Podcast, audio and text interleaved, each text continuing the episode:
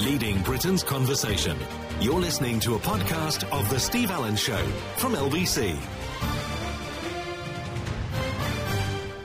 Morning, everybody. Nice to your company. Welcome along to Sunday morning on LBC. It's the 17th of September. Only seems like yesterday I was going, ow, ow, ow, because that's what it was like. I'll run, I'll have to go through the. Uh, sort of the tedium of the week uh, because I'd been bandaged, unbandaged, bandaged, unbandaged. I've had my clothes on and off quicker than somebody who knows Wayne Rooney. It's as fast as that. I get my bandages on and off. You sit there in your pants on the end of a table, no inhibitions whatsoever. They could have been filming me. I don't let them let them look. I thought let them look if they want to see. And uh, you sit there and you've got people doing this and pulling bandages off and then putting cream on and then manuka honey at one point. I, mean, I, I, felt like I was in the middle of a sex scene or something. You know, being I've never been covered in manuka honey before, a bit of a first, but uh, I'm willing to give it a go at my age. Every, everything's an opportunity as far as I'm concerned. Loads to talk about from the uh, the papers: good, bad, and indifferent. Thank you, thank you, thank you, thank you. I have to say thank you to hundreds and hundreds and hundreds of people who sent in uh, texts and emails and uh, all sorts of nice messages and things like that. Some very famous people, some not so famous people, some just listeners, which is lovely. Actually, everybody turned out to be listeners, which is great. And Melanie and Mary, thank you very much indeed. And uh, I'm not sure I could actually loosen my bandages. they say don't forget to loosen them. I mean, I mean, I am bandaged up on my legs, um, up to my uh, thigh uh, all over my stomach and both arms.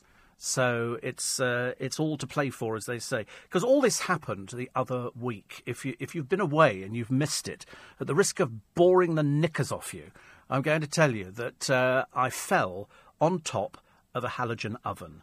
Um, and the reason I fell on top of it is because it was on the floor. I was doing some garlic bread because all the surfaces were used up, and I fell on it. Unfortunately, I couldn't get off it again. So the lid of the oven was baking hot. So the whole of my stomach, and it's only the producer Julian who's actually seen my stomach, lucky boy. It's uh, one of those things. We didn't, uh, I mean, the hospital t- took photographs, but I didn't take. I should have, should have taken photographs actually to show you, just so you could realise just how uh, how bad it was. But I showed it to him last week, when in fact we didn't. I can't remember what, what we were thinking about actually. It was just it, we hadn't covered it with anything because I didn't have anything to actually put on it. Just as well, I didn't spray it or anything like that. I think yes, I, I, showed Thomas the AP as well because he's a first aider, which means he's got a badge in the brownies, and uh, he's sort of uh, he said you should go to hospital. So I left here on Sunday, went through Regent's Park, did the walk, went and had some breakfast, pootled up to Teddington Hospital, and um, and they t- there was loads of people in the A and E. I mean, it was, it was, and I thought oh, I'm going to be here all day, but I thought it doesn't really matter. Better to get it seen to and dressed. I didn't, I didn't think it was any any more than having it all dressed and seen to, having fallen on. And it took 10 minutes to get off the halogen oven because as fast as I tried to raise myself off the ground, my elbow gave way because I'd fallen on it and uh, obviously damaged it in some way. Oddly enough, the next door neighbour thought I was having sex. I mean, I mean, goodness sake, not since 1982 ridiculous. But uh, anyway, so she didn't like to interfere in case it was all all going so well, which of course it wasn't. Little did we realise. So I go to the hospital, they look at it and go, ooh, and they take photographs and they send them off to the burns unit at the Chelsea and Westminster Hospital on the Fulham Road. And they took one look at it and said, send him in. So in I went on Sunday lunchtime to the Chelsea and Westminster Hospital to the specialist burns unit, of which you can only have a referral. You can't just turn up. You've got to have a referral from an A and E department and um, and they took one look at it, uh, dressed it, and then kept me in overnight, which I wasn't planning on doing. So I um, I did stay the night in the hotel. The next day, they monitored me all overnight because my blood sugar readings had gone through the roof. I was doing a 19, whereas I should have been doing sevens and eights. We got it down to about nine in the morning, which was better. Had my breakfast, which was a cup of tea and toast, and at two o'clock in the afternoon, they released me home, but I had to go back in the following day to get the bandages changed again. So I've been changed about five times. It takes two people an hour, best part of an hour, to change the bandages because it's done properly. And uh, so I'm I'm bandaged up. So I, I, look like something out of the film The Mummy. I'm afraid there's nothing you can do about it. And uh, part of me itches because I haven't been able to have a shower since last Saturday. Um, because you can't get anything wet. So you can't get the bandages wet, you can't get uh, the plaster over the top wet, you can't get the skin wet, you can't do anything wet at all. So it's a bit of a. So I'll be glad when the things come off and we finally get the air to my body, and then I can sort of stand under a shower, which I should imagine is going to sort of have me screaming in agony next time. So I'll have to warn my next door neighbour. Uh, Karen says, "I'm so glad you're back. Hope the burns are healing. There's enough of them." Hugh says, "Don't do it again." I know. And Steve says, uh, looking forward to all the gossip and saga of the accident. Plenty of material. Yeah, about a week, I think. I think I can probably drag this out for a week. And, uh, and so I watched daytime television. My God, if anything was enough to send you back into rehab, daytime television would be the thing. Um, and I didn't really do anything for the week. It was it was my boss who said to me, he said, I think you should um, take the rest of the week off. I was planning on coming back. The hospital had said we've got to be careful with infection being diabetic. So I'm being careful, being very careful, and uh, and just resting. And that's that's all you can do. Actually, you can't do anything else. I can't do anything else about it. We've thrown the oven out. My arm itches. Somebody said to me that itching, an itching arm, is good if you've had a burn or, and it starts itching. That means that the healing process is getting better. Uh, I'm on penicillin for one of my arms because it's uh, it's a bit swollen. Not, not not so that you'd notice. Not so you'd notice. And uh, I had loads of things that I should have done last week. I had some interviews to record for In Conversation. That went by the wayside. They very kindly accommodated me, and uh, and I missed the RAJAR meeting which uh, I was I was more gutted about than anything else. Actually, thinking I've only ever missed one in my entire life. And uh, did he wish me well at the meeting? Oh, that's nice. Did they mention the good figures and things like that? Oh, the good, good. I like that. That's the bit I missed. He said to me, he said, "Would you?" He's so funny. He said, "Would you like to record a little video I could play out at the meeting?" I thought, yeah, I'll sit up in bed with all these bandages on and everything else, and I'll sort of go, "Hi, everybody," attempting to, you know, and I would look like the Invisible Man. When you actually take the bandage off, there's no head; the head has vanished. And I said, I don't really think I want to do that. And then the company sent flowers. I got flowers and a balloon. And I said to him after I said I said I got flowers and a balloon. He said we never paid for a balloon. They're so mean. so I got the flowers, and it was all it was all very nice, and it was all it was all very lovely.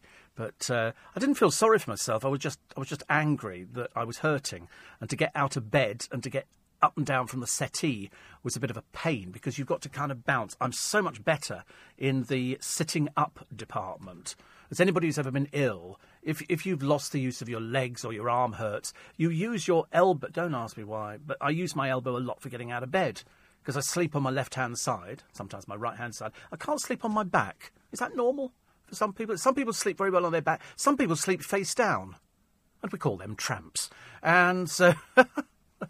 So I sleep on my left hand side, but getting out of bed, I've had to almost bounce out of bed because I've got one of those Tempur mattresses, which means it's rock hard, you know, and then when you, you, you get out of bed and it leaves the shape of your body. Well, sometimes I've got out of bed and looked at it and thought, God knows what happened overnight, but my body is definitely morphosized, metamorphosized into something completely alien to me. So, anyway, so I managed to do that. I keep looking at the shower longingly, going, one day, one day I should be allowed to squirt myself with water and all the rest of it. Uh, and then what else happened? I'm trying to think what else happened, actually. I don't think anything else happened of any sort of major significance this week, apart from watching a load of rubbish television. And believe you me, I watched rubbish television. God knows there's some drivel on during the daytime. There's, I watched a little bit of Jeremy Kyle. I have to turn the Jeremy Kyle show off because I've discovered it's a lot of toothless hags uh, who are sort of they've either had sex or they haven't had sex, or you know their mothers nicked the money that they were saving for the cat's funeral or something like that, and then they all want lie detector tests. And I'm just saying, well, why don't you look in the mirror? You're guilty. It's as simple as that, you know. If they were on, you know, if they were up in the dock, they'd have been found guilty immediately. So I gave up watching the Jeremy Kyle show. I watch. I I can't watch Judge Rinder. I seriously. I watch Judge Judy. She's sort of the more butch version of Judge Rinder which actually isn't too difficult to be butcher than Judge Rinder, is it? I mean, let's face it, you know, there he sits on his bench, all flouncy flouncy, and sort of being campy campy, and it just it just doesn't work for me. There's another American woman as well who does it. She's not as good as Judge Rinder. Watched a bit of the X Factor. That was very exciting. There's a bloke who came on, and uh, he worked in Iceland, and uh, he was he, he, he was. In fact, actually, his his mother kind of gave the, gave the game away. She said he's very theatrical and she said he likes Disney. And to be honest with you, he was as camp as the proverbial Christmas tree.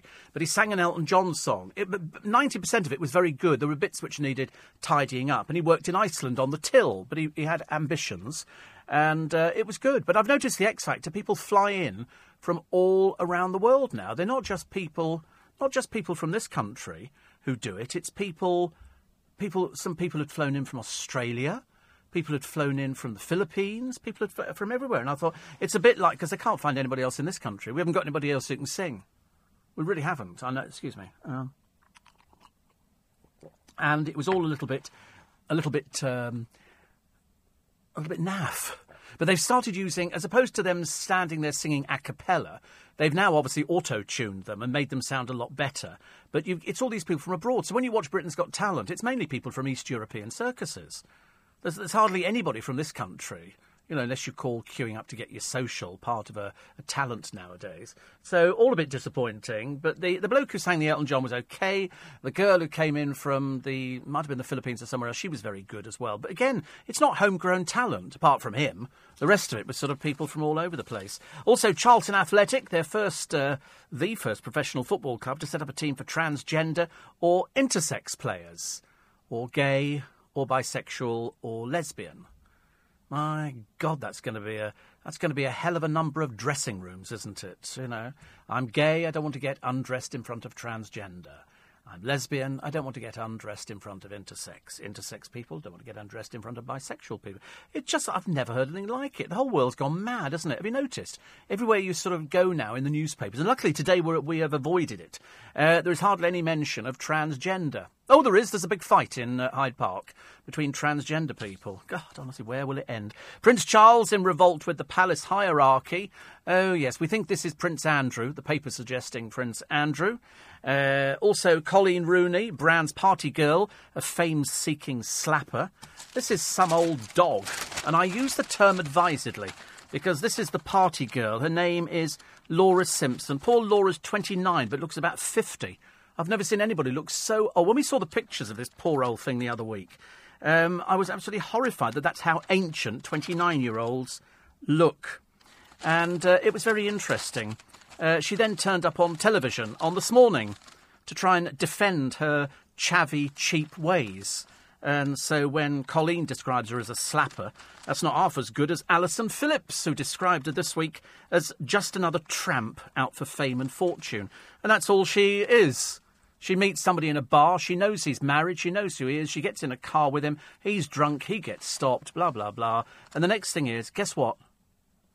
They're now considering picking her for I'm a Celebrity, Get Me Out of Here. What? Fame by association. Old hag with no talent whatsoever. In fact, uh, somebody says she scrubbed up quite well for the television. Well, if she was 60, yes. If she's 29, she's looking ancient. But there again, a tough life. But somebody did describe her as looking very professional. I think that kind of sums it up, ladies and gentlemen. I think that sums it up. So here she is, described by Alison Phillips as a tramp uh, looking for fame and fortune through what? Through nothing. She didn't even sleep with him. She just sat in the same car with him and then goes on television as if she's somebody of interest to people. I don't think so. Of interest to nobody. Apparently, she used to work as a letting agent. Yes, but as I say, it's the fact she was only 29. When somebody said, I said, you know, you're having a joke, aren't you? She couldn't be 29. I said, she's got to be 50 at least. She's so old and so around the block, and she put herself up on a, a website for, uh, for sort of rich men who are looking for, obviously, somebody easy, and obviously she's it. And uh, so she ends up standing in a bar all by her little lonesome. Feels a bit tragic, really, doesn't it? So there was that one. Uh, also, um, Oh, the, the net is closing in. They say on the man behind the brutal pet attacks. You know, we've had lots of people who've been doing dreadful things to pussycats. And um, and it's gone around the country. It's not just confined to one area. And they say the net is closing in, which is very good. Uh, Bake Off Stacey and the Red. Oh, there's a new thing that they're bringing up for loose women. They're going to ask you, the great British public, who you don't like on the panel, and then based on that, they're going to get rid of them. Okay, here we go.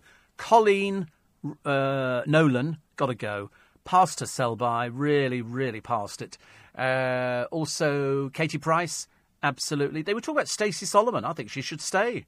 We like Stacey Solomon. She's okay. She's sort of inoffensive. But uh, Coleen is just some fat old bird who sits at the end who doesn't contribute really to anything at all. Uh, also, we found a columnist who was very excited at being in the same room as Lily Allen and Diane Abbott. I can only assume drink plays a part in that. Do you know there's a bottle of drink out there now? And it's like, um, it's a crush drink. It's a Tesco.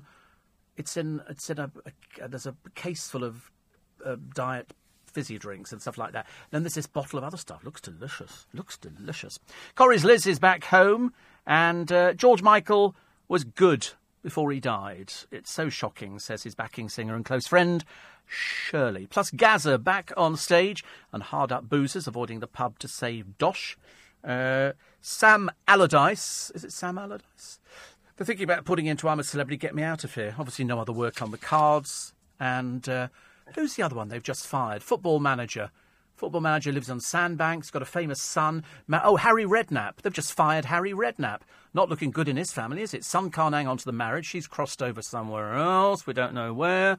That's uh, that's little uh, Louise Redknapp, who apparently is uh, launching a singing career. Please don't bother, darling. It's a bit like being Sarah Harding. You know, the spirit is willing, the public couldn't give a toss. You're listening to a podcast from LBC. Morning, everybody. Nice to be. Do you know I've almost forgotten how to do this job? I'd forgotten what it was. I started the program and I, I sort of I was awake early yesterday because I, I, went to bed and, uh, and I thought, right, I'm going to go back to doing the program. Uh, what am I going to talk about? And of course, the more you think about what you're going to talk about, the more you don't have to worry about it because you're talking about the things that have actually occurred to you. It's like you know, it's like telling people the story of your life. So I go into hospital and um, and one of the ladies in there we were sort of chatting away, Barbara, and she said, I recognise your voice, don't I? I thought, oh no. Which is okay, I don't mind. Because if you remember the last time I went in for my, not the stents this time round, but the stents first time round, you're lying there, you've got a gown on with no, no back to it at all. Have you ever been in hospital, Julian? You've got that to look forward to. You wear a gown with no back on it, and the operation I had, you can't wear your pants. Don't ask why. I have no idea why. Well, anyway, so you're lying there, your legs are up in stirrups, your arms out at the side, you're looking like sort of half a crucifixion. And, and then somebody says to you, listen to you every day. And you go, yeah, great. There's no answer, is there, to it? I got loads of people coming into the Burns unit going, so what time do you have to get up in the morning then, Steve? We're going, well, I get up at one o'clock in the morning and then go in there. And then was it uh, Mr. McAviney who goes down to Buckingham Palace and the police officers down there in the thing saying, send our best to Steve Allen because he's not very well at the moment? I thought this is like an outpouring. My friend Eddie, he says, thank goodness you're back. I know. Actually, I wanted to come back during the week, but they, uh, my, my boss said to me, said, listen, he said, take the rest of the week off. You know, you'll, you'll feel better for it. So uh, I do. But thank you. I mean, seriously, thank you for all the people who um, who wrote text and emailed and phoned up and asked how I was. It was it was great. I've got no no no plans on uh, going anywhere far. As my boss said, he said I need you back. He said because Christmas is coming up and it's a bit busy. so there you go. Uh, Maria says, uh, "What was the cooker doing on the floor?" Oh dear. Well, it just was because I'd run out of work surface for some reason. I wasn't intending to fall onto it, believe you me. And as I kept trying to get up because my elbow was so so hurting, I couldn't prop myself up in any way, shape, or form. And if I did, my knees then hit the, the halogen oven, which was boiling hot. So uh, I got hit from every which way but. So I'm bandaged arms, both arms, uh, knees, and the whole of my stomach from my waist all the way up to uh, up to my neck. So, quite a lot. Andy says, open the window and hear the national collective sigh of relief as you return to the airwaves. Yes, I, I was getting quite a lot of that. Honestly, on the day I was in hospital, I actually very nearly uh, ran out of juice on the phone and nobody had a charger. So I'm trying to save it just in case my, uh, my boss needed to get hold of me. And then I had other people saying, "Why haven't you phoned us? Why haven't you?" T-? And I said, "Because i am running out of juice, and if I keep running over the same story each time, I'm going to have nothing left at all." But uh, I thought we'd, we'd, go through the Sunday papers. Uh, I thought we'd uh, we'd find out exactly what was going because I was in Sunbury yesterday, and then lo and behold, Sunbury makes the news uh, as the police raid the house of a of a foster mum honoured by the Queen. They're an elderly couple. They've looked after, I believe, hundreds of children, hundreds of people. And uh, whether or not this person is connected to them, I have no idea at the moment. But no doubt that will will unravel itself. Uh, as I say, Sunbury's a very sort of ordinary place. Ordinary place. It's very. You, you, you could drive through. Well, in fact, you don't actually drive through Sunbury unless you're going up to Staines or you're going to Lower Sunbury. Yeah, it's it's off. It's off the, as you come in on the M3, you sort of come in. You've got the big Costco, and you've gone past Sunbury. By that time, you've missed Sunbury. And uh, and I go to the Costco there, or I go to the one down at uh, uh, down at Farnborough. And there's nothing actually in there's a big Kentucky Fried Chicken and there's a big Marks and Spencers, but that's about it. It's got tower blocks down there. Actually, very interestingly, very interestingly, and I went past it the other day and I remember looking at it. They've got a um, an office block at Sunbury. This might be a journalistic thing to follow up. I don't know. And and I'm looking at it, and they started doing it up for flats. And and I looked at it the other day. and I thought, what on earth's going on there? Some of the cladding is peeling away from the side of the building. And they've got um, scaffolding up and everything else. And I'm looking at it thinking, what the dickens is that? Because it was literally all put on there and it's, it looks like an applique.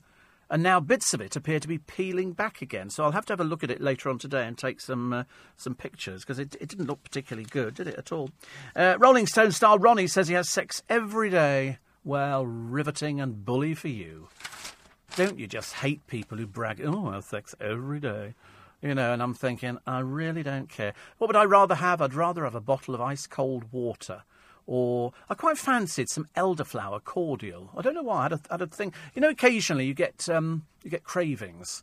Mine is not for halogen ovens again. Let me tell you. I don't want to fall on one of those again anytime soon. But I quite fancied an elderflower and an ice cold water. And I've got at the moment at home, I've got Ribena, which I have once every six months, literally a little little slurp of Ribena, and I've got some lime juice. And I've, every so often I fancy lime juice. If you're lying in bed at the moment, you're going to have to get out of bed in a minute and get some cold water or milk or something like that. Because I know that when I've lain in bed listening to the radio, people start talking about water and, and drinks and cool mountain streams and crystal clear ice cold and ice cold milk over cornflakes and stuff like that. You feel you have to get out of bed and go and do something because it's like that. But I watched. I was flipping through the channels last night. I, would got back and I'd had some tea, and I couldn't really be bothered to cook anything. I'm not. I'm not desperately, desperately hungry, but I had some um, some haddock chowder, which I love. It comes as sort of like a soup thing, and it was it was absolutely delicious. And so I felt quite quite pleased with myself that I'd managed to heat that up without any mishaps. Because that's what's worrying me now. I'm frightened to have mishaps. And um, and I was sort of I was sort of thinking, oh yeah, what else can I? I thought, oh, I'll just go and flip through the television channels. So I'm flipping through the television channels, and you know what I came across? Field of Dreams with Kevin Costner. And I sat down and um, I picked up the film probably about halfway through, actually. It's a great film. It's absolutely a great film. And as usual, you find yourself bawling your eyes out halfway through. It's weepy, weepy, make yourself look squeaky. And you sit there and you go, oh, pull yourself together, Stephen. But it's so well done. And it was so, so great. So I was more than happy. I've, I've got it on DVD. But it's funny, you, you sort of watch it again, don't you? You have something coming up on the television and you think, oh, I'll, I'll go and watch that. So watch it. I did. Uh, still to come, uh, Frank Bruno set up a, um, a foundation for mental health. Uh, also, Bake Off Stacey's firm is in the red. This is a firm run by the great British Bake Off star Stacey Hart, and her tycoon husband is £1.3 million in debt. wow. And there was another couple I watched. Have you ever seen The Hotel Inspector? That's a good one. That's very good. Where they go along to a hotel. Anyway, this this was an old couple. He was an old fart. He was. He really was. They were they were so much in debt in this hotel, about a million quid in debt, and she said, "Sell it." And so they brought along an estate agent, an acknowledged person, and all the rest of it. And he wasn't keen on doing anything like this at all. You think, you're just waiting for your hotel to close, aren't you? And then you'll end up with nothing. Jimmy Carr's in the paper. We'll talk about him and why Gary Barlow got an easier ride on the avoidance. Taxes don't relight my ire okay? Because uh, Gary Barlow gets an award from the Palace, Jimmy Carr gets pilloried. Yet Gary Barlow is doing exactly the same as Jimmy Carr. You know, there's no difference at all. But it, oh, it's Gary Barlow. Really? That makes it okay, does it? No, it blooming well doesn't. English wine as well. It's Marco Pierre White. You can imagine what that story's like. 84850 steve at lbc.co.uk. Steve Allen is back because you can't keep a good mouth down on a Sunday morning. You're listening to a podcast from LBC. Morning, everybody. Nice to be company. 26 minutes to 6. It's uh, Sunday, the 17th of September. The weather's awful, isn't it? we noticed the weather's changed? It's gone very autumnal. And it's chilly, isn't it? I've even put my slightly thicker coat on today. I nearly, nearly put a scarf on, but I thought that would be ridiculous, wouldn't it? I thought, just don't rain. Please don't rain in between here and the car. I don't want to get wet, thank you very much indeed. Nice to be company. It's Steve Allen back with you. Yes, and all next week. Actually, I missed the first week. Um, of um, did they do the competition? I don't know if they did the competition actually. Did they do the competition? Oh, good, because I've got one coming up this uh, this week as well, and the next week, and the next week as well. So for the next three weeks, we've got some things, and then for for make some noise as well, we've got that uh, that special special visit to a special place for children, which I'll tell you about a little bit nearer the time. Uh, Derek in Manchester says, um, "Did you listen to LBC or Hospital Radio when you were in there?" I didn't actually. I did. In they gave me a private room. Don't ask me why. I've got no idea. Um, and they said, "Oh, we, we put you in a in a side ward." And so I had a little room all by myself, uh, which was lovely because all I wanted to do was sleep. You know, because when you've had a bit of a body trauma, you just want to sleep. So I slept, and then every two hours overnight, they kept waking me up to come in and sort of do my blood sugars and everything. And you sort of you throw yourself out of it. I'm actually a very light sleeper. I can I can go deep sleep very quickly, and then quickly bounce back out of it again. So every so often I'm sitting on the edge of the bed with stickers all over my body and little clip-ons here and clip-ons there and everything else. But I wasn't in any in any pain as such, so they didn't give me any painkillers. It was only later when they noticed that my arm was a bit swollen that they put me on some penicillin and they said, "Can you keep your arm up?" I mean, to be honest with you, I, mean, I don't know what they term up. I'm assuming it's like hold it up so that blood drains down. That's, uh, well, I can't hold it like this for very long. It's it's just not it's not feasible. Well, I thought, yeah, there must be some sort. And then I thought perhaps I'll get a sling. And I thought, but wait a minute, that's only going to hold my hand down, and I can't rest it on anything because the bit that's burnt is the underneath bit. And so um, it, you have to be quite careful in the way you do it. Anyway, it's it's doable. I'm not complaining about it. Good God in heaven. There's far worse people, you know, listening to this programme now who are in a worse condition than I'll ever be in. And so I'm not moaning about it. I'm just telling you that I thought, you know, the the, the service that you get at NHS hospitals. I know not everybody agrees. I've said this before. You know, you always find somebody say, "Oh, my mother had a terrible time in there." Well, I'm telling you, my experience was fantastic.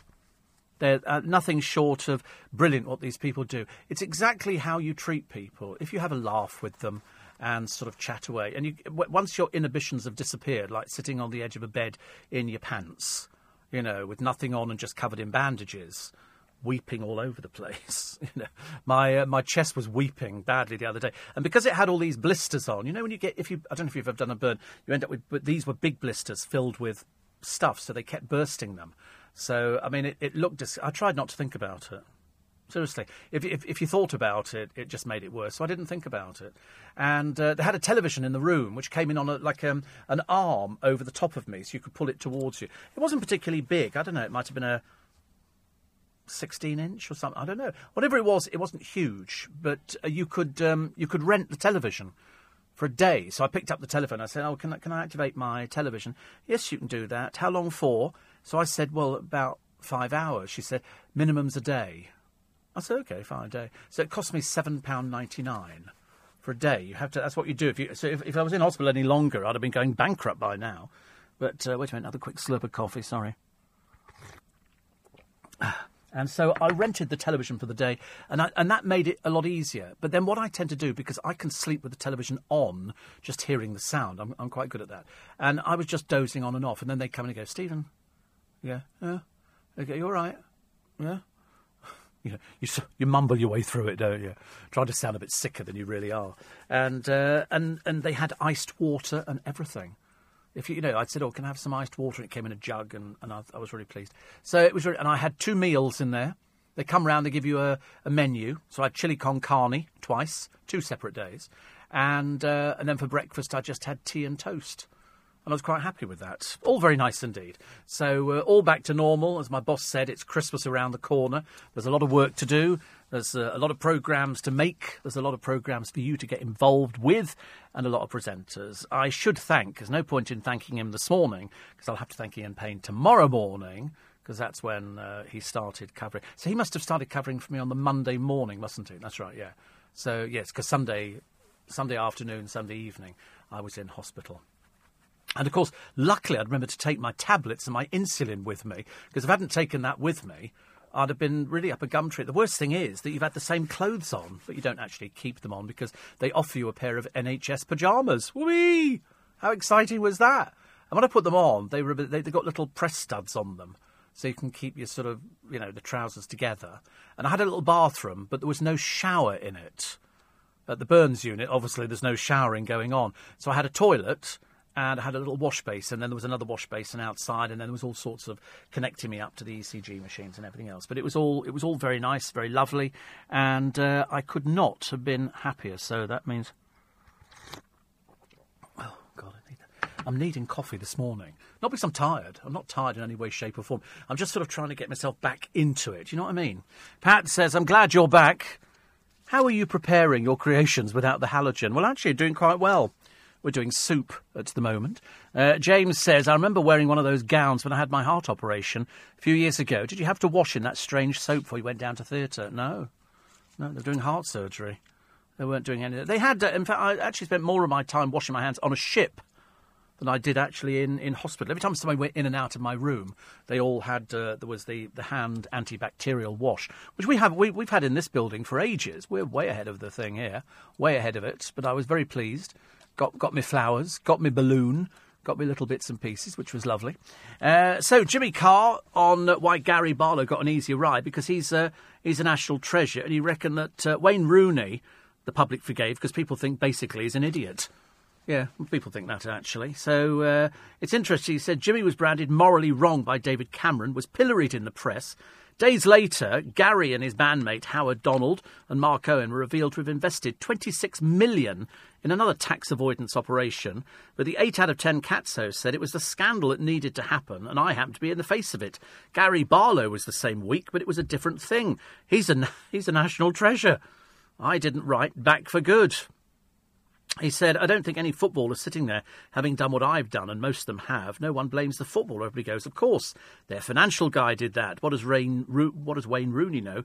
He probably just signed a thing. He's probably an idiot. And uh, so that was that. Yeah, Gary Barlow did exactly the same. Exactly the same. It's lots of lots of people do things like that, isn't it? And the reason they actually do it is because if somebody said to you, "Listen, I know a way, pardon me, a way of reducing your tax bill, and uh, it's it's legal.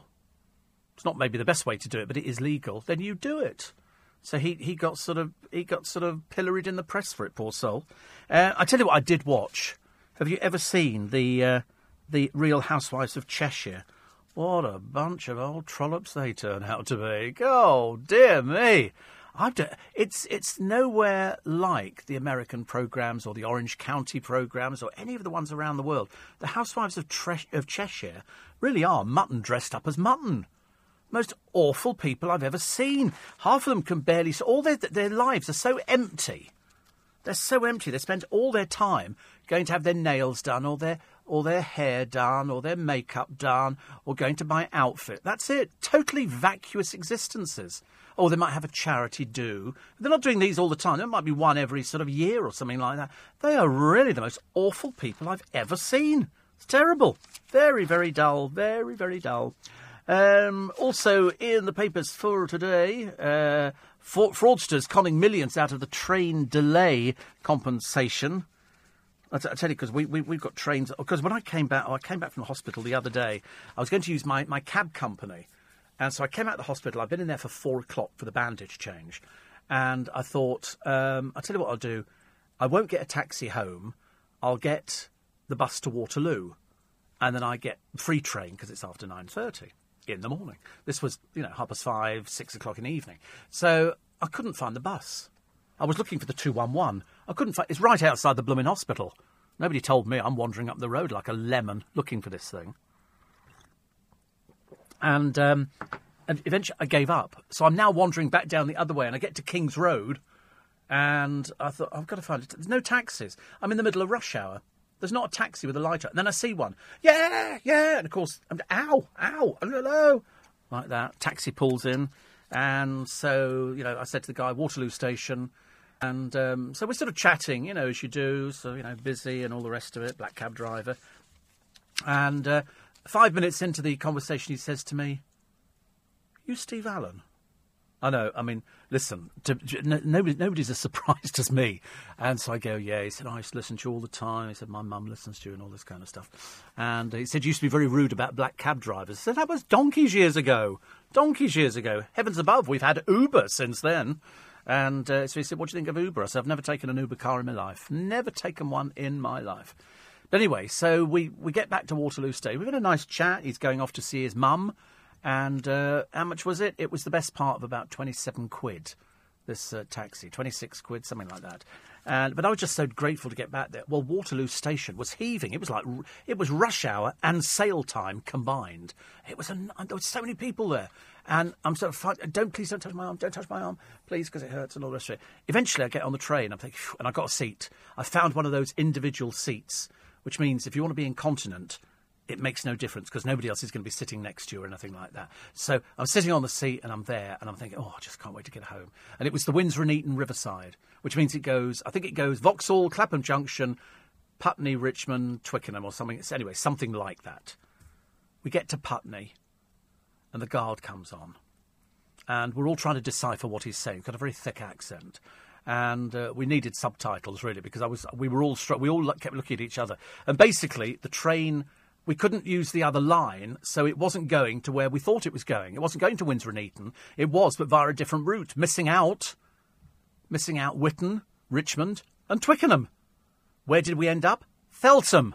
Feltham, I ask you. So he said, uh, Feltham, he said, and when, when we, by this time it's dark. When, when you get to Feltham, uh, you'll need to cross over um, the line and get the train back and it will stop at, I think it stopped at Whitton and then it did Twickenham. Well, Twickenham station, as you know, is being revamped, putting up flats, they're redoing the platforms, putting in escalators. It's, gonna, it's two years, but it just means they've moved the bus stop outside, so I've got even further to walk now. So, what time did I get home? Bearing in mind, I'd had my dressings done at four o'clock, at ten past four, they started doing them. Uh, I got home at half past nine. I mean, luckily, I wasn't working the following day. But uh, I needed that. Re- I was exhausted when I got back. A friend of mine said, "Why didn't you phone?" I said, "I was on the train. I can't do anything if I'm stuck on the train." Phil Vickery says, "Hurrah! You're back!" Bloody oven. Yes, it was. It was a very, very bloody oven. A very bloody oven. And uh, Ian, my friend, listens uh, all the way. He says, um, he says, I'm so glad you're back, so I can steal material. I get that all the time, don't I? I've got a, I've got another friend. I've got quite a number of uh, another um, group of friends who are in radio, and they only listen to the program to see what material I'm using, so they can use it as well. I don't mind seriously, because the chances are I've probably nicked it from somebody else as well along the way. Uh, Sam says, "How you doing? Glad you've had the week off." Yes, and Kevin, look, see you back. Yes, lovely, Kevin. Uh, Dan, hope everything. He says, "I hope everything's healing." Uh, my friend Stephen, who's on the television doing the uh, the uh, um, uh, the croupier stuff, roulette, not roulette. What do they call it? Round wheel, um, ball throw turns. Is that roulette? Is that what they call it? Don't they have a different name for it or something? Has it got a has it got a posh? It's just roulette, is it? Is it roulette? I suppose you can make money out of that. Wait a minute. Yeah, roulette. That's roulette. That's a roulette wheel. That's it. He works on that. Stephen Milne works on that. I've got quite a few people actually who work on television doing that. Lucky souls. Uh, Henry says, hope you get better soon. Yes, uh, I'm getting that from a lot of people, actually. And uh, Johnny Perry, Chris Jarvis is with us at the uh, at the moment. Um, so uh, they're all sending uh, lots of love, which is nice. My friend Ant says he wanted to come and visit me in hospital. I put him off that one straight away. I don't want people turning up when I'm lying there in my pants. It's not a good look, I promise you. Even I think it's not a good, not a good look at all. Uh, what do we got quickly? Let's look some more of these here. And dun, dun, dun, dun, dun, dun, dun. wait a minute, I'm trying to find loads more. Oh, we've still got North Korea going on, haven't we? I've suddenly realised, little short, ugly bloke, still screwing up everybody's life. But uh, we'll do our best. Perhaps he'll die eventually, like his father. You're listening to a podcast from LBC. Oh, do you remember those two vacuumy things that we'd lost? They turned up. They've turned up, so that was good news. Uh, and main course, it's Kevin. They're, they're singing waiters. Have you, heard, have you ever had this before? It's, it's quite a good idea. If, if you're having a, a, do, you employ these singing waiters, and they just look like normal waiters. And then at a certain, do you hear the people? And they start singing and joining in and everything. You never had that before? Bit like a barbershop quartet, except you don't know who they are because they just look like they're waiters, and you can get all sorts of uh, people. Kevin's uh, from Main Course. He's the uh, the unattractive one, and uh, you know you always get this, don't you? You always get singing waiters. There'll be three very attractive ones, and then the unattractive one. And Kevin is the unattractive one. He can't do anything about it. It's just the way life is, I'm afraid. Uh, May says, Missed you, Steve. Thank you. And David Emmanuel says, I hope the wounds are healing. We keep trying to get you in, David. And each time I, time I get back and I say to my producer, Is David Emmanuel coming in this week? He says, uh, I think we're doing it the week after. What are you doing? Goodness sake, honestly. Sunday morning, 10 to 6. Because I, I, I need to book guests in. We've got Christmas around the corner. Oh, I must tell you. I must tell you that I'm going to try and do a food fest this uh, this Christmas. I'm going to try. We haven't had Phil Vickery coming in. I said, have a, have a. Oh right, why? What we burning myself. Oh, I don't know. Well, I won't be cooking anything. Put it that way. Uh, no, I'm, I'm not doing it as, as far as uh, as cookery is concerned. Because I thought we could get Phil Phil Vickery in, and we could get Jamie Oliver in, and people like that. Some friends of mine are down at Rick Stein's place at the moment, down in is it Padstow. They were going down there, doing a little tour around Cornwall. She phoned me the other day say they'd been to the Eden Project and done loads of things and absolutely loved it. Raymond says, uh, You must thank your stand in, Ian Payne. Yes, I think that goes without saying, doesn't it, really? I'm not going to do it on a Sunday because he didn't stand in on a Sunday. I'm not thanking somebody for a show that I was doing myself last week. be funny, wouldn't it, if I'd managed to do the both? Um, Daily Star, Melby's court battle over sex vid. God, I've missed the papers. I knew there was something I'd missed. Uh, and uh, also, who's that a picture of? Oh, I don't know. Nobody. Um, trying to find different people. Oh, Danny is all white for two years. Danny Dyer, they're saying he could be on I'm a Celebrity, Get Me Out of Here. All I know is there's some real naff people. They've got. A, I watched one the other day. Have you seen the um, five go off in a dormobile or something?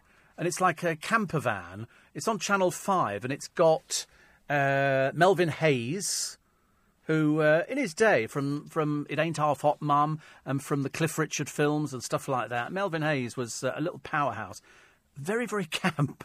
He's got like five children. He's been married twice or something, or three times.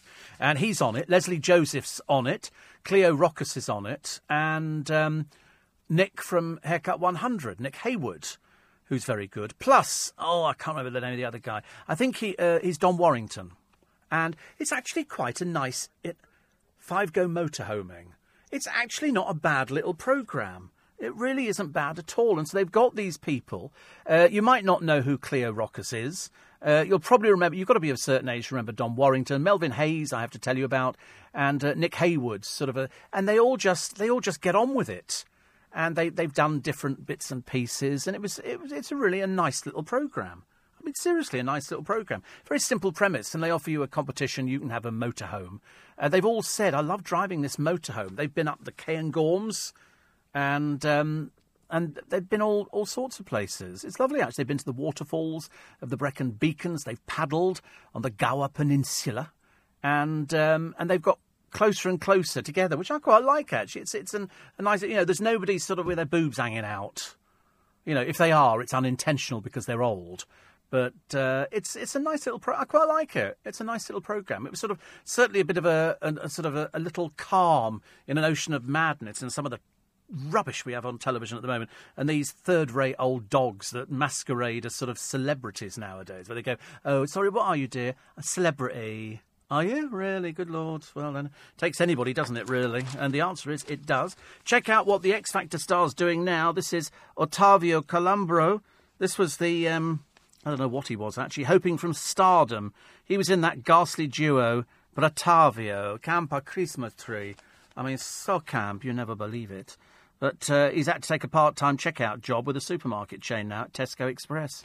I love the way that he seriously thought, with that, the little amount of talent he had, that that was going to propel him to what? What is it with these people? Are they so stupid and so naive and so dim that they really believe I'm, th- I'm going to be a celebrity? Doing what, dear? It's like you know the the Wayne Rooney tramp. She says uh, Coleen should not forgive Wayne, but I'm not to blame. This is the ancient-looking and haggard Poor old Laura, a party girl. You know, there's a reason why they call her party girl. Make up your own uh, reports on that one. And she says, I've not kissed or cuddled him. She insisted she was wearing a baggy t shirt and they just bumped into each other. And you thought, oh, I can hang on to that. It'll make me a bit of money. And so, uh, as Alison Phillips said, just another tramp out for fame and fortune. She wasn't very good. She could barely string two words together. So perhaps she's the girl you best meet when you've had a few sherbets, and then you suddenly realise that, you know, she's got about as much to lose as you have. I've always said to people who are famous, only ever go out with anybody or any person who has got a much to lose, if not more, than you have. Because otherwise, they'll sell you down the river like that old bimbo. You know, it's ridiculous. She shouldn't have been invited onto television in the first place. You know, we shouldn't give these people the oxygen of publicity. Uh, who's this? Charlotte Dawson. Good God, have you seen Charlotte Dawson? What an embarrassment for poor Les. She's revealed she's splashed out 700 quid on a disastrous, dirty weekend when her date turned out to be a penniless student. You really are the lowest of the low, aren't you? I mean, seriously. If something like that moved in next door to you, you'd be out your property so quickly. Anyway, and um, she doesn't care about anything. She's just she has no discernible talent. Her talent is that she's got a pair of oversized boobs, and she'll happily shell out seven hundred quid to bed a student. So gives you a rough idea. She said the sex was great. I made sure to get my money's worth in the bedroom. Oh, God, honestly. Your father must be absolutely turning, I should imagine, at the moment. Also, poor old Lauren Poppy. I mean, she's about 70 now, isn't she, really? They say she's a favourite. With whom? I can't imagine. But, uh, because they're still filming Towie. There was a rumour, wasn't there, that they were going to bring back uh, Jabba the Hutt uh, again to be in um, uh, I'm a Celebrity, Get Me Out of Here. Gemma Collins, apparently, who opted out the first one. I can't do it. I can't do it. So she opted out of it and, uh, and then popped up in a few other useless information films that she made. And uh, as I say, it's it's really that's all people are doing nowadays. They're famous for being famous. They can't do anything. They don't have any talent. I tell you what, go on stage, entertain people for an hour and a half. Sorry, entertain people. You can't do it. They've got no idea, not a clue. It really is. It's embarrassing, isn't it? Really, really embarrassing. Never mind. It's nice to be company. You can see I'm picking it up again fairly quickly, can't you? I'm sorry. it didn't take long to get back into it. I think I'm like one of those clockwork mice. You oh, I think my plaster slipped. Um, you um, you sort of wind me up, and then you turn on the microphone, and if a red light comes on in front of me, I kind of just talk. It's the way it works. Charlton Athletic is the first professional football club to set up a team for transgender or intersex, intersex players. I mean, who's going to go and watch a game like that? And what do you shout? Are you allowed to shout? We're not allowed to shout, are you? Uh, Prince Charles in revolt with the palace hierarchy, but uh, the Queen's advisers look likely to win. Ryanair axes 2,000 flights to boost punctuality. You're listening to a podcast from LBC. Morning, everybody. Nice to be company. Welcome to Sunday, the 17th of September, or as I prefer to call it, autumn. It's definitely gone autumnal. It's definitely gone cold. It's definitely gone chilly. My last basket, I'm afraid, got uh, thrown out the other day. It was uh, it was a, a, sad reflection on how gorgeous everything had looked only up until about four weeks ago, and now it's all started uh, petering out a little bit. So we're going to have to start cutting back and putting in. Remember those little? Um, I got some miniature daffodils a few years ago, and I planted them out, and they turned out to be an absolute stunning little collection of miniature, like little jonquils. And I bought about 30 of them. And so, as opposed to throwing them out, which I would normally do, or give them to uh, our cleaner, Mr. Vazino, I, um, I saved them. And they're all in a bag waiting to go back in the soil again so that we can have sort of some, uh, some nice colour. Uh, David Emmanuel, Morning, David. Busy schedule at the moment, he said. Uh, we'll make it uh, work and see you very soon. Oh, that's nice. Thank you. I hope so. before Christmas. I need to, I, I, you know, I think we should have loads of people in for Christmas and stuff like that. I know it seems ridiculous, doesn't it? But even in radio, you need to start planning for uh, for the festive season, and we've got to make some noise. I'm looking forward to making a lot of money with your help this year and, uh, and with all the nice people who've written and all the nice people who've sent in nice comments and things like that, and uh, and all my work colleagues and my boss and everybody else, it's been lovely. And they keep checking on me just to make sure that I'm sort of I'm still alive. I think the truth of the matter is, it's a case of Christmas is around the corner. There's a lot of shows to get through, and I always work every Christmas. And the reason I work every Christmas is because it ties in quite nicely. Because if I'm working and I finish at you know, seven o'clock in the morning or ten o'clock in the morning, whatever it happens to be, then I can just go straight off and have Christmas lunch because nobody eats Christmas lunch till later. And who was I talking to? the other day. I was ta- oh, that's right. We, we, we, we were talking about Christmas lunches. Most people, most people have Christmas lunch at about two o'clock on Christmas Day. I don't know whether or not the producer will be having it in his high rise, two lifts and a concierge and room for a pony. But I wonder whether or not he'll be having. Do you do Christmas lunch? Will you be having some sort of nut roast or something, Julian, or will you just be uh, sitting there, sort of deciding who's going to pull the cracker and things like that? Your family have a goose. Right. Oh, is, that traditional? You have that every year, goose, do you? Right. See, I'm not. I'm not big into goose. It's quite. It used to be traditional for Christmas. I'm sure it's lovely. Do you, do you sort of uh, do you buy it fresh and then sort of or is it a frozen goose? Fresh, fresh goose, right? It's quite fatty, isn't it, goose? Yeah. So I'm not. I'm never sort of big about goose and things like that. We we we've had sort of. What we had one year? We had you know the normal turkey, and then we had beef as well. And uh, it, it's it's. I'm afraid for me, it's the crispy roast potatoes. That's all it comes down to. I'm not really everything else. You can't really ruin, but potatoes. I, I do do pigs in blankets. Yeah, yeah. I don't know why they're called pigs in blankets. Is it because it's a little sausage sausage made of pig. Oh, okay. Wrapped in a piece of bacon. So that's called a blanket, is it? Why? Why is it just not called a sausage in bacon? So we have to go because I thought is it doesn't it have two names? Is it pigs in blankets and is it angels in wings or something or something? Isn't it? Oh, I don't know.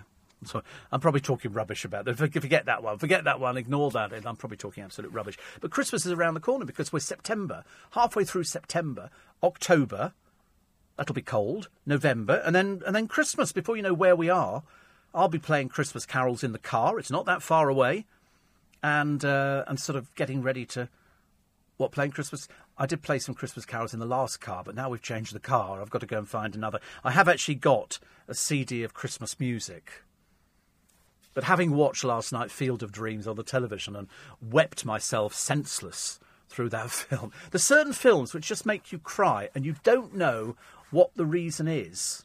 And in Field of Dreams, I think it's when Kevin Costner, and it's a field about um, a field of corn, and these old uh, baseball players come back from the past, long, long dead baseball players, famous people in their day, and uh, that's why Ray Liotta's line is, uh, "If you build it, they will come," and one of the players turns around and and um, Kevin Costner goes, "Oh my God." His wife goes, What? And he goes, That's my father. And it's his father as a young man and it's it's it's just I don't know. I cannot describe unless you've seen this film, and I hadn't seen it until a few years ago because somebody recommended. Knowing the sort of films I like, I like films that are you know either sort of fast moving adventure or I like old British movie. In fact, actually, to be honest with you, I like most things. Can't do cowboy films. I'm really not remotely interested in cowboy films. It doesn't interest me. I seriously couldn't care less. All that kind of rubbish. I'm not interested. I don't care. It just I know some people they used to love a John Wayne film. Me, I couldn't care less if he was shot dead in the first two minutes. I used to pray that he'd be shot dead in the first two minutes. Save us the rest of the film. But uh, but I like old Hollywood movies. I like a bit of the old schmaltz and stuff like that. And uh, when I saw Field of Dreams, I thought that goes onto my list of of good films, films which is so nice. And uh, having had the uh, the pleasure of meeting Ray Liotta or Ray Liotta, as he was called, and he did that piece for James O'Brien. If you build it, they will come. And I said, Will you do that for me for James O'Brien? He said, Oh, no, definitely not. I said, Oh, please. I said, He'd be really upset if I didn't ask you. And he did it. I knew he was going to do it to start with, but I thought that was really, you know, a film that you made years and years ago. And he talked to me about where they made it, and uh, it wasn't a set, it was, it was a proper field. And it was, it was just Brilliant, absolutely brilliant. So I was delighted when it came up on the television the other day. And there's loads of other films. London Live put on a load of really, really good old films, which are, you know, good old fashioned things, which, as far as I'm concerned, if you've lost a parent, or parents in my case, and you've got that that kind of experience, when you watch these films, it brings it all back to you because it's your life. Not that we ever had a field of corn or anything like that. I mean, uh, but it's it, it's it's that kind of thing, isn't it? You think if, if if that was me, I'd have wanted to do that. I'd have wanted to see that, and yet you never think about it because my father retired from the forces when he was thirty six. And if you think about it, that's like nothing, is it, nowadays? That's uh, that's very, very young. 84850 steve at lbc.co.uk. Little Julie says, I've got 200 spring bulbs to plant later. Tulips, daffs and crocuses. How lovely. How lovely. Are they, these little these little daffs that I, I put in the other year. I'm sure they're like little jonquils. They're so tiny, but they just kept going. And I've got about 20 or 30 terracotta containers, and they're going in there this year. And also, I've got some, um, what do I have? They're like lilies, which I bought in a pot from Costco. You just, it's a pot. All the bulbs are in it. You just water it, and then they grow. So I cut down the first lot. Another lot have just popped up. I mean, how is this possible? So it just keeps on. It's the gift that keeps on giving. And so I've got to throw out some more stuff today. I've decided I can't do it all in one bit. I've got to do it in bit by bit by bit by bit. And then I eventually get round to it. So good luck with that, little Julie. Good luck. Pigs in blankets, devils on horseback. I don't know why, says Karen in Belfast. Yeah, devils on horseback. That's what I thought. Isn't that the same thing? That's, uh... Oh, bacon wrapped almond stuffed dates. That's devils on. Oh, and angels are. What did you say they were? Or in. Uh, right. Other recipes stuff the fruit with cheese, almonds, smoked oysters, or other things in place of the mango chutney. Other versions again use liver pieces either in place of the prunes or stuffed inside the prunes. A traditional favourite is orange segments wrapped in another fruit. Orange segments. Mango chutney. So angels on horseback, skewered and grilled. How lovely. There's just something about Christmas lunch. There's nothing, you know, I know you can have a, you know, a, a sort of a, a lovely uh, sort of uh, Sunday lunch every week, a roast, but I don't bother doing things like that. I've been out. My brother's going out today, I think, into the New Forest with his uh, girls and Marion. And they're going off for a, a, lovely lunch down there. So I hope the weather's good for them, because otherwise it'll be awful. And um, Steve, it's London Open House this weekend. Did a guided tour of the Springgrove estate yesterday, including Springgrove House, which is now part of the West Thames College. Saw some fine buildings I must have driven past, says Julietta, a million times. One was the Springgrove Lodge House, and others were once Thornbury House and Borough Road College. So I'm planning to do another guided walk in Old Isleworth this afternoon.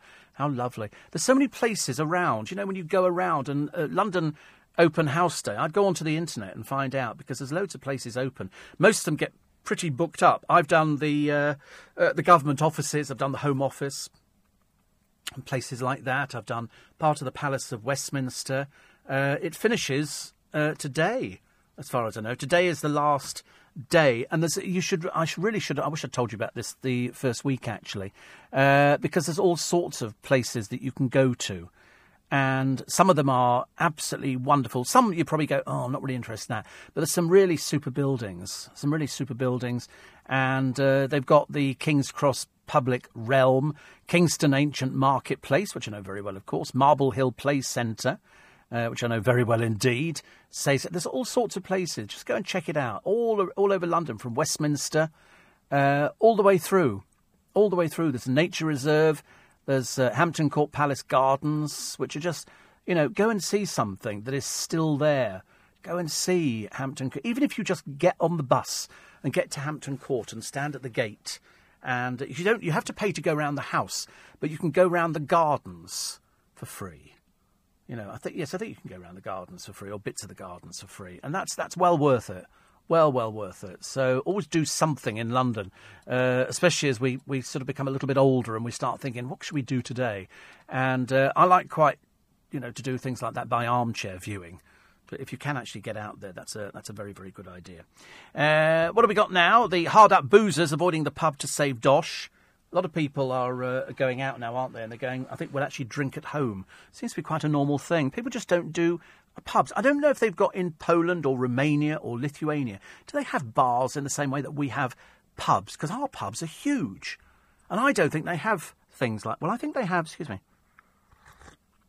I think they have bars. I know that in, in Austria they have the Heuriges, which is all the little villages uh, outside of Vienna, and they grow their own grapes, they make their own wine, and they open their own little bars. So you can sit in somebody's private bar in their house and just drink their own wine, the little Heuriges. Uh, whether or not they have the sort of bars the like of which we have pubs, I don't know. I think they're, they're, they're, very much something that's part of the, the culture. And as you drive around London now, you can see what, uh, you know, there's some which are coffee bars, and you go, I bet that was a, I bet that, that used to be a pub or that used to be a bank. Mainly that used to be a bank, I think. Uh, plus, the Royals must do more for sick troops. Shayne Ward and a lot of the papers today on his steamy sex scenes in Corrie. I don't mean the ones on the internet that he did. You remember Shayne Ward, dirty little boy? He sort of fits into the same category as so many of the other soap people who decide to display themselves on the internet. Uh, Coleen Rooney has um, has sort of taken up happiness now. She's gone out and she's she's okay, which is you know as good as it gets. I suppose she has to pretend to everybody watching that she's uh, she's sort of forgiven him, but I don't think there was ever any not forgiving him. I think she was always going to stay. She's not going to leave him. They're having a house built for goodness sake. Why would why would she leave him? Why would she leave him? She's always loved him. She's put up with this for donkey's years. So he gets caught out it becomes a little bit of a problem. Uh, Paddy McGuinness on likeys and dislikes, and uh, he'd rather be here than in Hollywood, which is interesting, isn't it? Uh, the last Victorian dies at the age of 117, and the display team who've hung, who've hung up their white helmets. Hey, cool. Uh, so it's uh, yeah. So they they they're not doing motorcycle displaying anymore. I always wanted to do the motorcycle displaying. I always quite fancied the idea of being on a motorcycle and then you sort of da da da da da, and you put your arms out to the side, and then somebody's balancing on your shot. What are you talking about me? They're talking about me next door. I can tell. You can always tell when you're talking about me. You're talking about me, aren't you? You're worried sick. You didn't write. You didn't. Oh, boy, so you're not worried now. Thanks. you were only worried when it when it turned out that they had actually found a copy of the recent will and you weren't in it. At the time, you're worried. Wait a minute, let's have a quick Jan here. Might, might. No, he's obviously missed me out for some reason. Perhaps there's another will. I can see you doing that. What are you in for? You're doing something interesting today? You got that? Uh... Oh, you're doing Andrew. Oh, right, fantastic. What was I going to say to you? Something about Maajid. There was something that came up the other day, and I can't remember what it was. There was something. Oh, what was it? I remember hearing it and thinking, that's not. Oh, that's right. He was talking. I think it's running on a trail where he talks about transgender and he says, but in the Christian church, you've got priests wearing skirts. They're not wearing skirts at all, dear. They're wearing cassocks and surplices. They're not skirts. A skirt is completely different from a cassock and surplice. I know. I was that choir boy for two and sixpence a week. They're not wearing skirts at all. A skirt is something different. It's got a zip up the side and it's in floral prints and they sell it on QVC. I'll take a break when I'm ready, pal. You're not telling me. You don't work on this programme. Out. Be on your way. Short break. You're listening to a podcast from LBC. Morning, nice to be company. Welcome along to uh, Steve Allen on Sunday, the 17th of September. I'm trying to think, is the 17th of September significant in any way, shape, or form? Is it a special day somewhere? I've just got this feeling that the 17th of September means it'll probably mean something to somebody, probably in Kazakhstan or somewhere bizarre. I'm trying to think. I mean, I know that in the um, let's have a think. Wait a minute. Um, yeah. Oh, the um, the United States Constitution was signed in Philadelphia but that was about 1760 something or something like that. Um, I can't think of anything else, actually. There were loads of battles, but there again, when was there never a year when there was not a battle? Um, I can't think of anything. Oh, Lord of the Flies is first published, 1954. There's a significant year.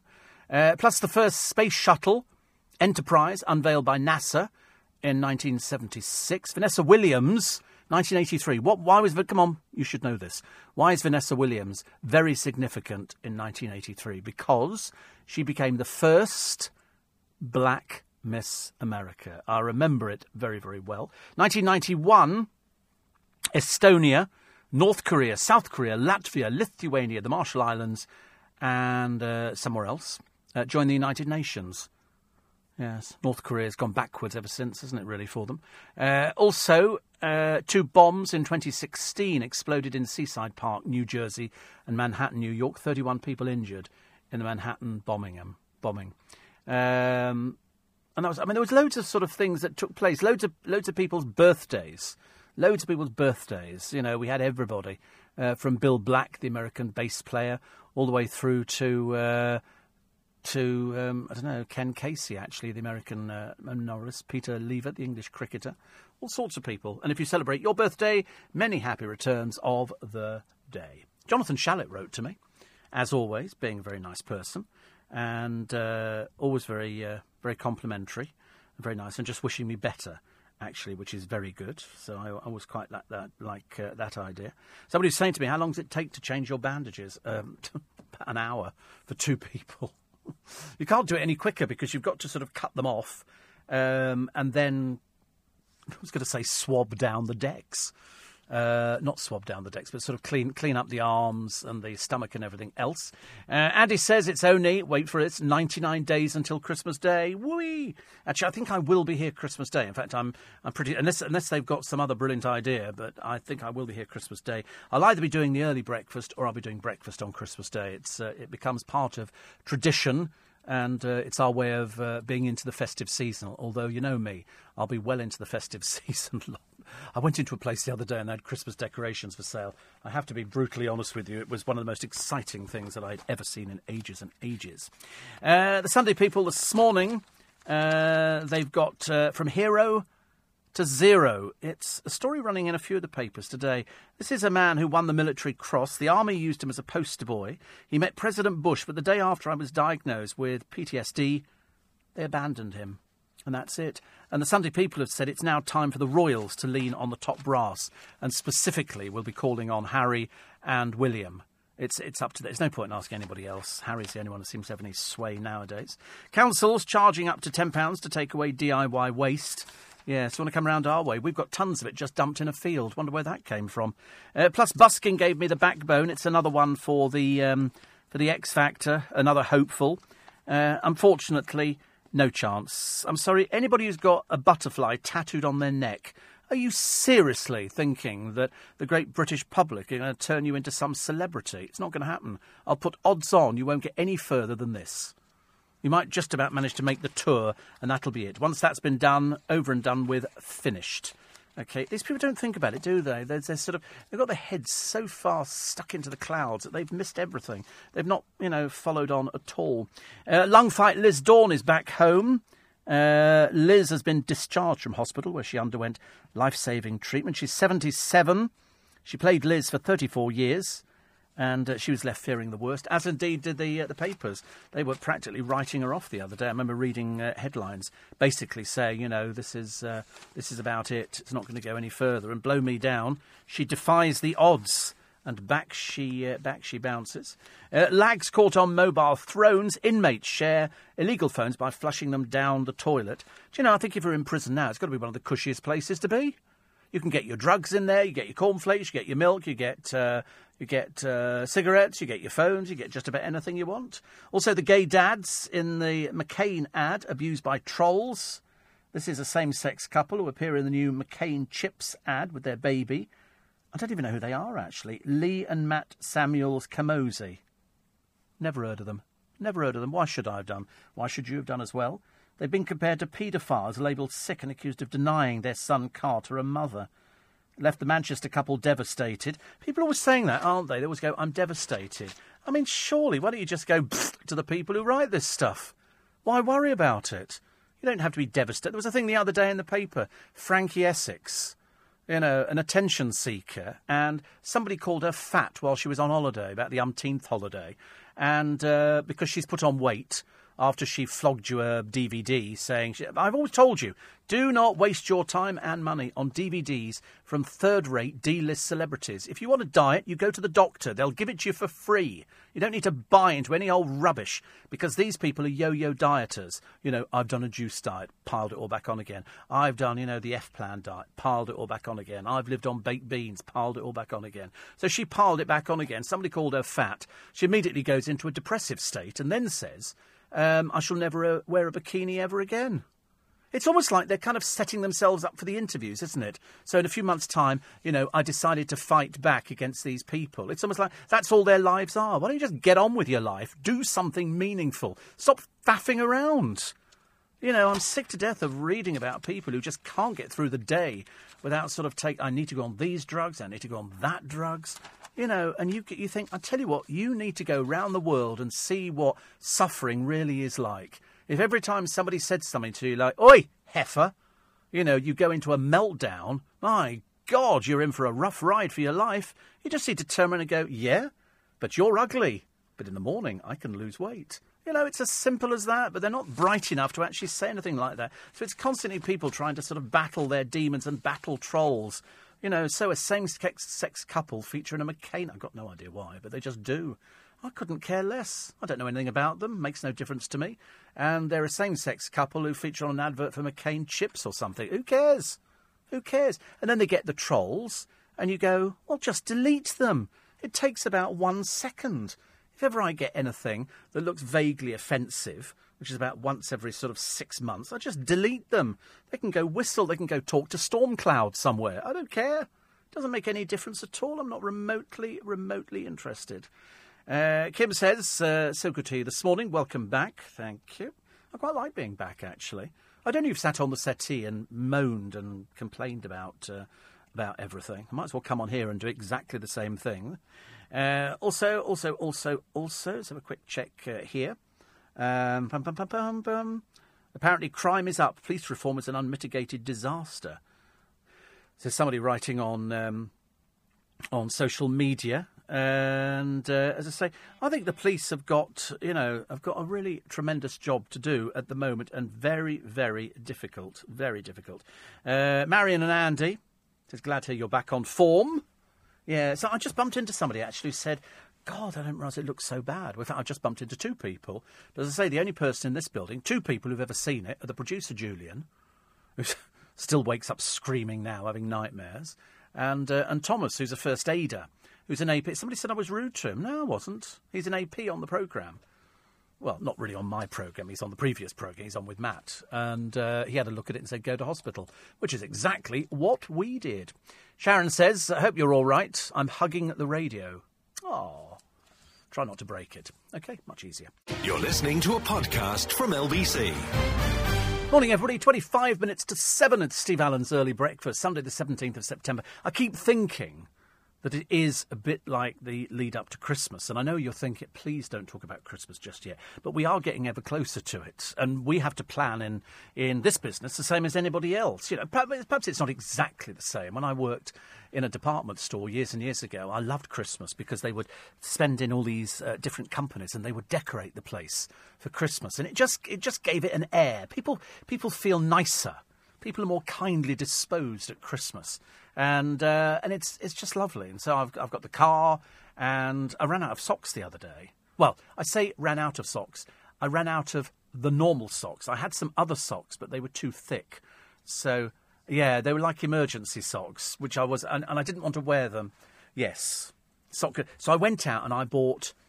Uh, 60 pairs of socks. And, and the producer said, um, he said, you could see him thinking, poor soul. And he said, well, you know, at least you can afford it. And I said, yeah, um, I said I don't. Uh, I don't smoke because they kept asking me in the hospital, "Do you smoke?" And I said, "No, I don't smoke." I mean, I haven't smoked for probably about 12, 15 years, which, as far as I'm concerned, means you don't smoke. I think you'd hear it if if, if I. I think you can hear it in somebody's voice. You can, you know, you, you, you can spot if, if somebody smokes, and so I, I don't smoke. I don't I don't miss it, uh, and also I've not had any prosecco. Hold yourselves back since last Saturday. So we're just so we're a week and a bit into not. I've got a fridge full of ice cold prosecco, and I thought I'd save it for Christmas. Seems a bit of a pointless exercise, doesn't it? Really, because it's it's it's got this huge amount of sugar in it, and I'm now aware, having you know them keeping me in hospital overnight for the first uh, night after the burns, um, and because there were so many of them, we had to get the blood sugars down, and I was I was way too high. 19 I was running at, and so we tried again, and we got it down. Eventually 13, 11 and a half. Then we got down to nine. Then we went back up to 11, and we decided 11 was okay for me. So I'm determined now to try and keep it level. And the reason you end up with high blood sugar levels is because I'm taking in a huge amount of sugar with with prosecco. Well, in fact, with anything like that at all. Although while I was in hospital, they give you a choice of food, and I had two things which I wouldn't normally have. Bit of a treat for me. One of them was a jelly, and the other was a, fruit compote, which I. You know what fruit compote is? That's where it's just you know, sort of. It's probably not for diabetics. No, you're right. Actually, God, such an such an old moaner is. I mean, it doesn't sound like it's for diabetics, you know. And a jelly is not actually, but I mean, I quite liked it.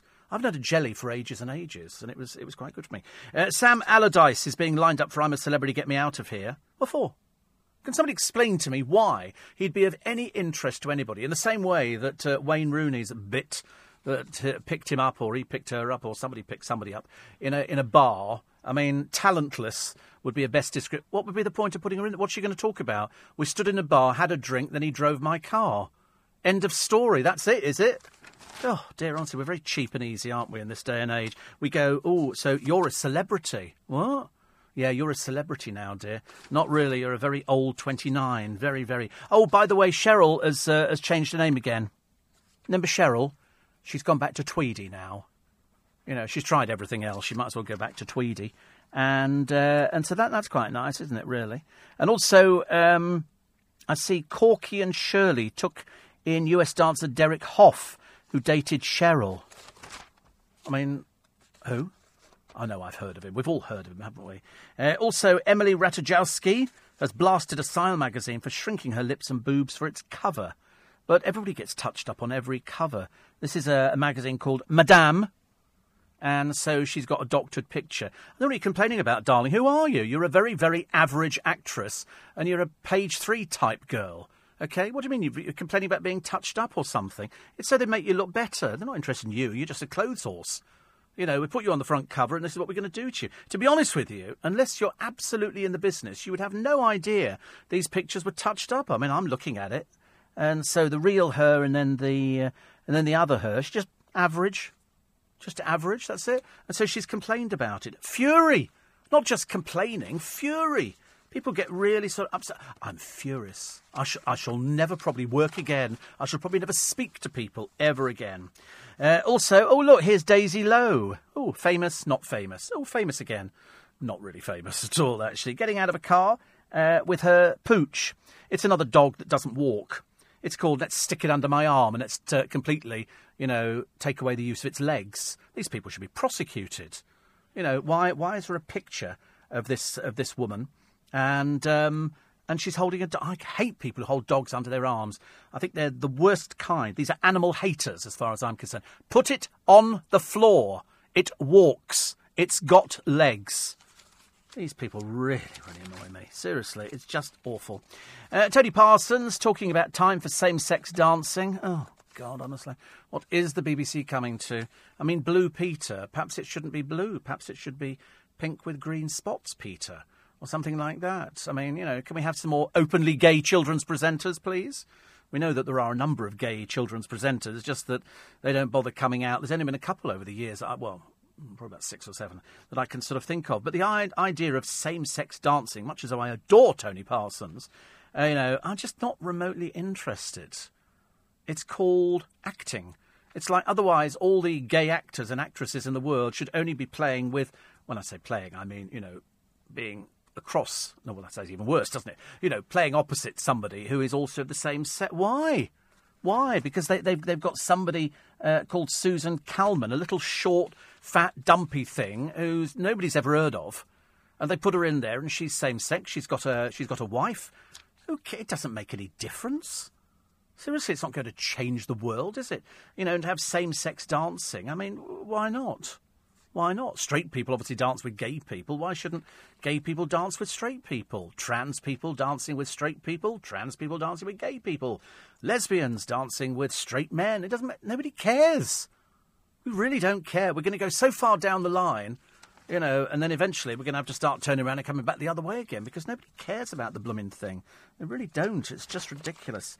Uh, I see that other X Factor flings include One Direction's Zayn Malik. Wasn't it somebody from One Direction who said the worst gig they ever did was the first one after they, Don't You Know You're Beautiful?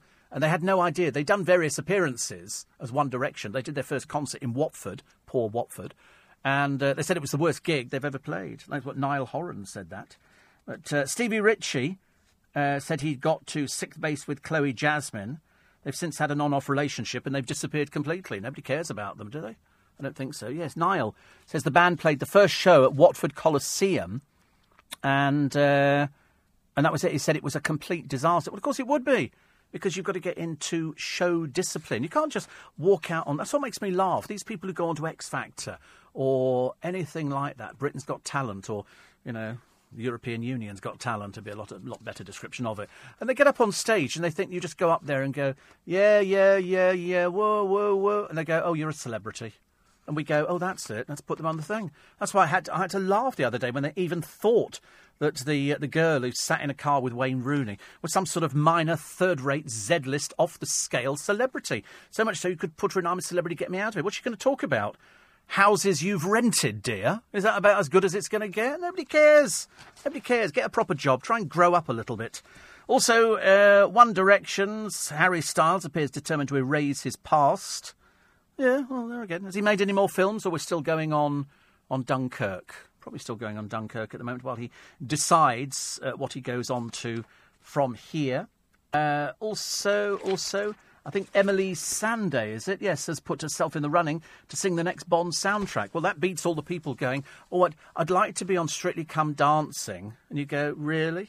You know, how exciting. That's. They always do that. You obviously think, well, why don't you just contact your agent? Ask your agent if they can get you a job on Strictly Come Dancing. You know, and if, if you can't get it on there, it's because you're boring. You're going to be so bored with Molly King. I promise you, she's she's as dull as ditchwater before she went in there. I mean, she wasn't exactly doing anything. She was just sort of twiddling her, her, her thumbs, going, "Is there any work for me?" They went, "Not really, dear. No, not really."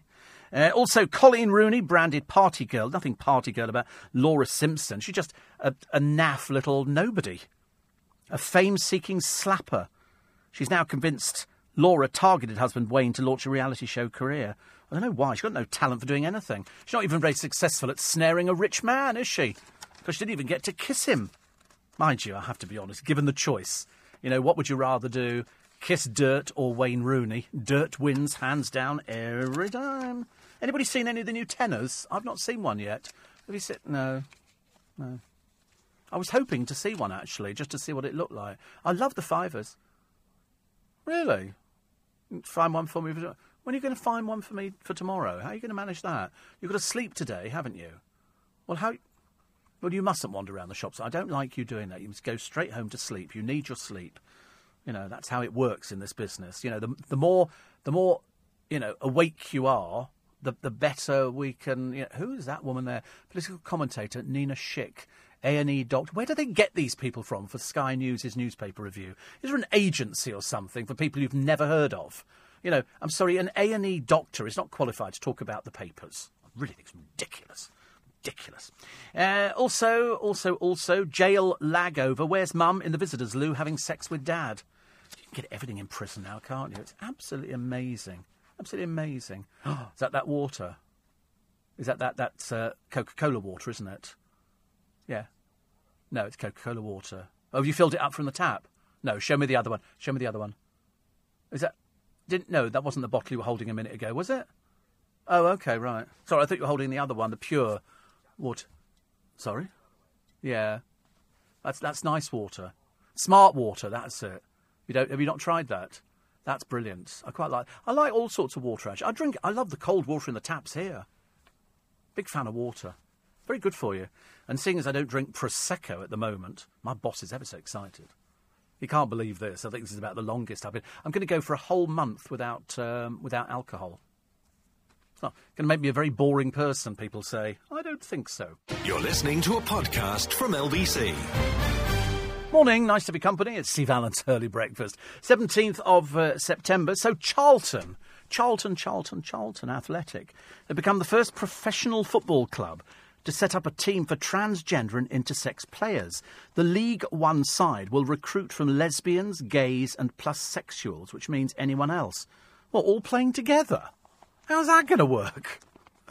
Premier League clubs are expected to follow suit. Good Lord. It aims to provide structured playing opportunities for the lesbian, gay, bisexual, transgender, queer, and intersex community. It gets more letters in this thing by the day. Well, how are they going to do that with the. Uh, it's also for also people who are not quite sure. Well, we don't just don't want people wandering in to use the bathing facilities, do we? How are people all going to play together? Uh, player manager Gary Ginor, says there are no uh, places for prejudice in the game. Charlton was at the forefront of the fight. and, you know, it's just, listen, you're not going to find any professional footballers coming out as gay. You can count them on one hand, mainly because they're just not going to do it. They wait till they retire and then they go, oh, by the way. In fact, you probably find more gay rugby players than you would gay football players because they just don't come out now. So it's very sweet and very nice. But to be honest with you, it's, it's kind of a little bit, you know, who cares? Well, they can have sort of special games. You have to be sort of a supporter of the lesbian. Oh, it's so complicated now, isn't it? For the lesbian, gay, bisexual, transgender, queer, and intersex community. I mean, I'm sure we've missed somebody out, haven't we? There must be some other people out there who feel feel alienated by the whole thing, but they might not want to play football.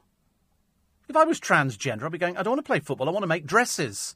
I want to work in a dress shop. I don't want to sort of start kicking footballs around or doing stuff like that.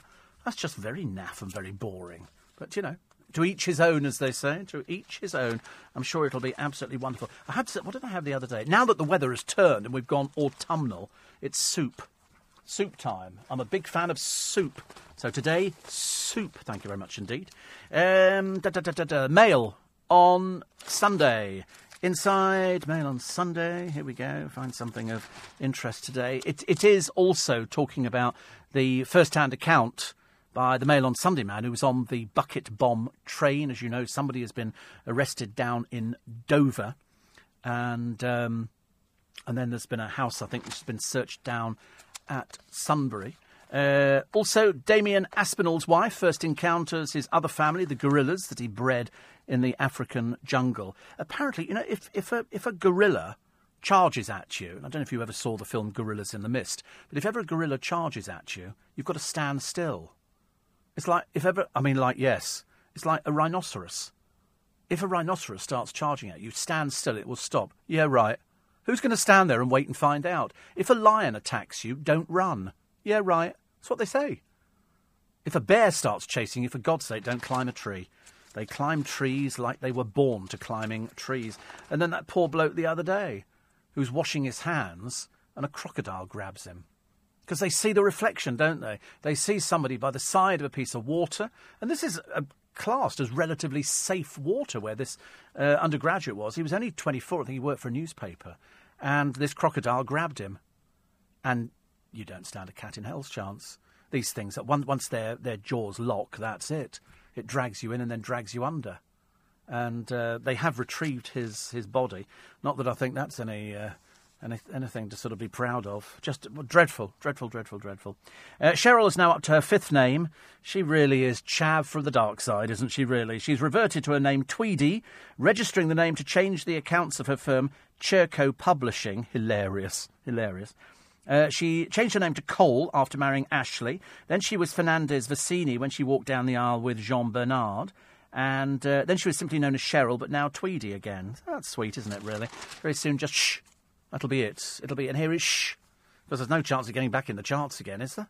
About as much chance, I suppose, of Sarah Harding ever making it uh, back again. I just, I just don't think it's very likely. I just don't think it's likely. You know, we, have seen her on the television, and um, I, just, I, just, don't think there's anything going on there. I didn't think she was much uh, much good at all. Uh, also, Margaret the Man Eater, Princess Margaret. Oh, yes, yes, yes, yes. Princess Margaret, the good time girl. Oh, boy, was she the good time girl.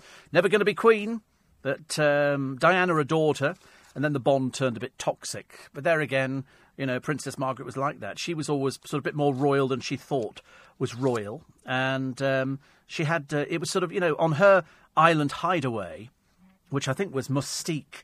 I think it was a case of uh, a cross between Balmoral and an Ibiza hen party, and uh, she she saw all her toy boys, Roddy Llewellyn, of course. In fact, there are pictures, naked Roddy Llewellyn and somebody else standing next to Princess Margaret. They're both naked, she's not, on Mustique.